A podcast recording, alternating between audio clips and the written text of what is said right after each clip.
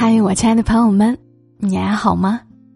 我是小莫，大小的小，沉默的默，在周六的晚间和你分享那些细碎而美好的存在。今天这期内容来自于一位爱写作、爱运动、也爱吉他和马拉松，兴趣爱好比较广泛，喜欢用文字记录身边的人和事的作者菊燕英。他也是我们的一位听友。在了解到鞠燕英的爱好时，我便想起了汪曾祺老先生说过的：“这些年我的业余爱好只有写写字、画画画、做做菜。人总要待在一种什么东西里面，沉溺其中，苟有所得，才能证实自己的存在，切实的活出自己的价值。”我想，鞠燕英。每写下一篇文，都是在证实自己存在的这么一个过程。那今天就来听一听他笔下的生活吧。底色，作者鞠燕英。这天是我的生日，如往常一样，自己给自己放了一天假。早上醒来了，窗外阴沉沉的。正淅淅沥沥的下着雨。吃完早餐，我匆匆坐上地铁，往父母家赶去。上周母亲问我生日如何过，我愣了下，说：“倒是中午来家里过。”母亲电话里笑嘻嘻的说：“好啊，那就弄几个好菜给你尝尝。”地铁上人头攒动，感觉每个人都是如此忙忙碌碌。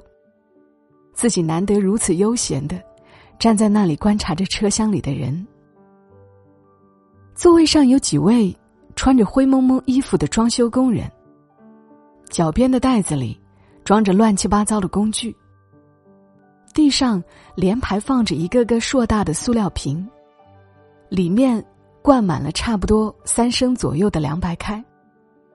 手上粗糙不堪，指甲里黑漆漆的。头发里夹杂着一些灰尘，白头发依稀可见。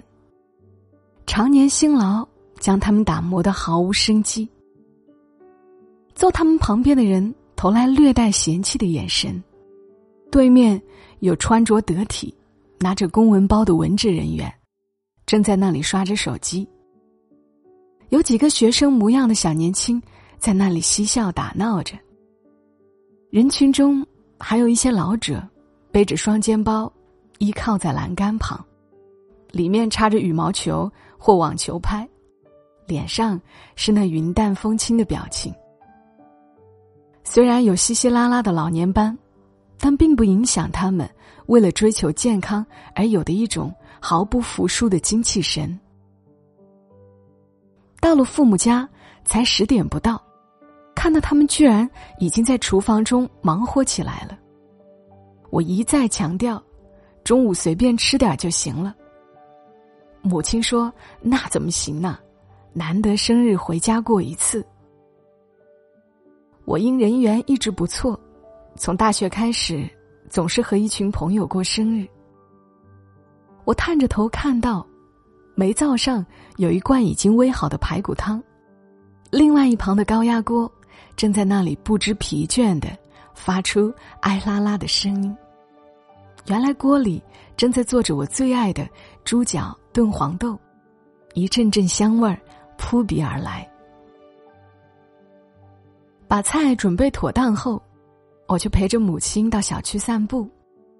自从母亲高血压、糖尿病后，越来越注意每日的运动量和药量，总担心会成为孩子们的负担。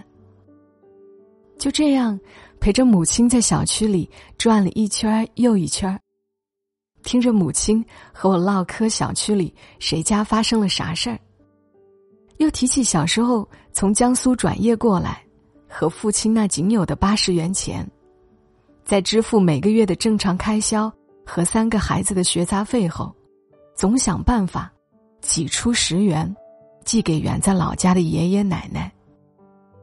可总感觉。太亏欠他们，不在身边，陪伴太少。虽然那时肉价七毛四一斤，也只能每周买一次，每每剩下来的鱼票和肉票都给了别人。我问：“为啥不卖掉呢？”母亲说：“反正吃不起，就只当送人了。”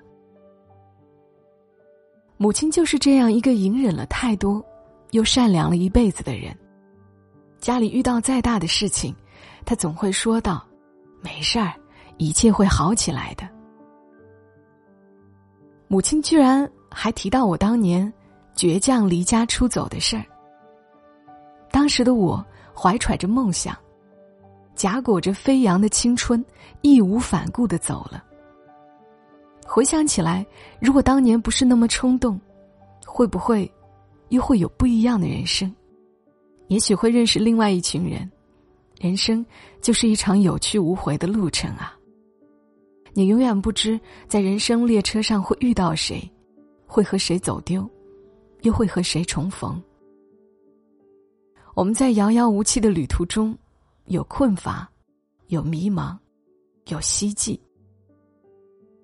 无论如何，好的坏的，都是我们所经历的最真实的风景。父母在厨房又忙碌了一阵，竟然端出来满满一桌菜。然后母亲在每个人碗里倒了半前碗的红酒，用眼神意会了下父亲。父亲和母亲一起端起碗来，同步说了一句：“祝你生日快乐。”母亲接着说了句：“三儿，和你说句对不起啊。”我听到这句话，悬在半空中的碗停了下来。母亲说道：“以前家里条件不好，从来没给你们买过蛋糕，在家过一个像样的生日。你上大学后，每年又都有同学和朋友给你过生日了。”我听着居然有种苦涩。是啊，真是第一次，三人在没有任何人的打扰下，过着一个这么特殊的生日。我们的碗在空中彼此碰撞了下。突然在那一瞬间，我好似顿悟了什么。平时挥霍自己的时间都不知道在忙碌什么。没想到经济条件越来越好，陪伴。却越来越少。我在平静欢快中好好享受了一顿中餐，母亲又像变戏法一样，不知从哪里弄来了一盒鸡蛋糕，递到我的眼前让我吃。母亲一副尴尬的表情说道：“去那个蛋糕店也不知道如何去订蛋糕，就只会买这种现成的。”我拿着那满满的。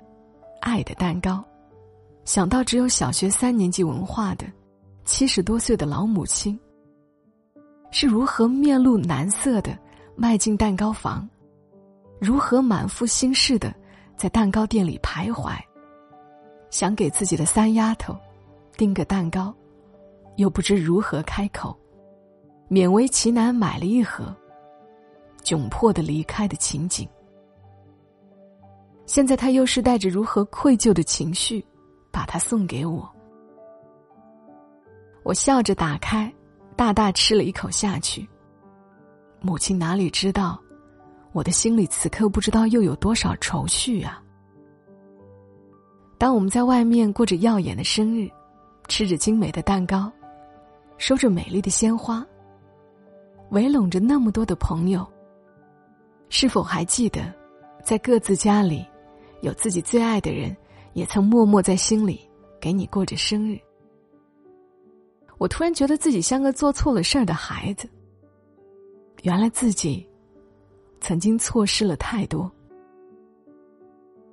前几天我在超市买东西，到服务台等待开发票的时候，看到一位大爷推着一个手推车，里面有个纸箱，不知道装着什么。他在自行打包区域，扯了一段尼龙绳，在那里简易打包。两个服务员坐在那里，彼此交换了一下眼神，脸上掠过一丝鄙夷，声音压得低低的，又来了，又来了。看到我一脸茫然，两个服务员居然和我一句一句搭腔说道：“老人几乎每天都会来超市买点东西，然后找个纸盒，顺手再拿一段尼龙绳捆扎。说白了，不就是为了来混点每日的便宜货呗？”我听完，好似也看到了如这个老人一样的天下父母们，也总在超市门口优惠区域排队。抢回一板板土鸡蛋，一颗颗大白菜，或者买回已经没有太多水分的便宜水果，甚至揣几个塑料袋回来。即使你再补贴他们多少费用，他们也总是舍不得花费。可是，只要家里的子女回来，总会拿出当年过年才会准备的大菜，来款待自己的孩子们。看着他们大快朵颐的吃着，心里才知足。我一阵心酸，不知道哪里来的勇气，居然说了一句：“其实我们的父母不也是这样吗？”两个服务员一时哑口，匆匆盖了章，低眉顺眼的递出发票。回去的路上，我又想起了夏天一次加班。从地铁回来，曾在一个出口处看到自己的公公，竟然坐在楼梯上。原来他和很多老人一样，都在这里蹭凉。想着城里那么多从农村来为自己子女带孩子的老人们，哪里是来这里享福？他们舍弃了农村的自由畅快，在这样一个个钢筋水泥的小格子里，为每个家忙碌着。有时掏心掏肺，还得不到年轻人的关爱和理解。有人认为，他们提前过上了退休悠闲的日子。其实，谁又关心他们内心的苦楚？语言不通的困扰，每个中午吃着隔天的饭菜，在这个大城市里，他们收获了一份什么呢？想想，其实父母的安好快乐。才是我们生活中最重要的底色。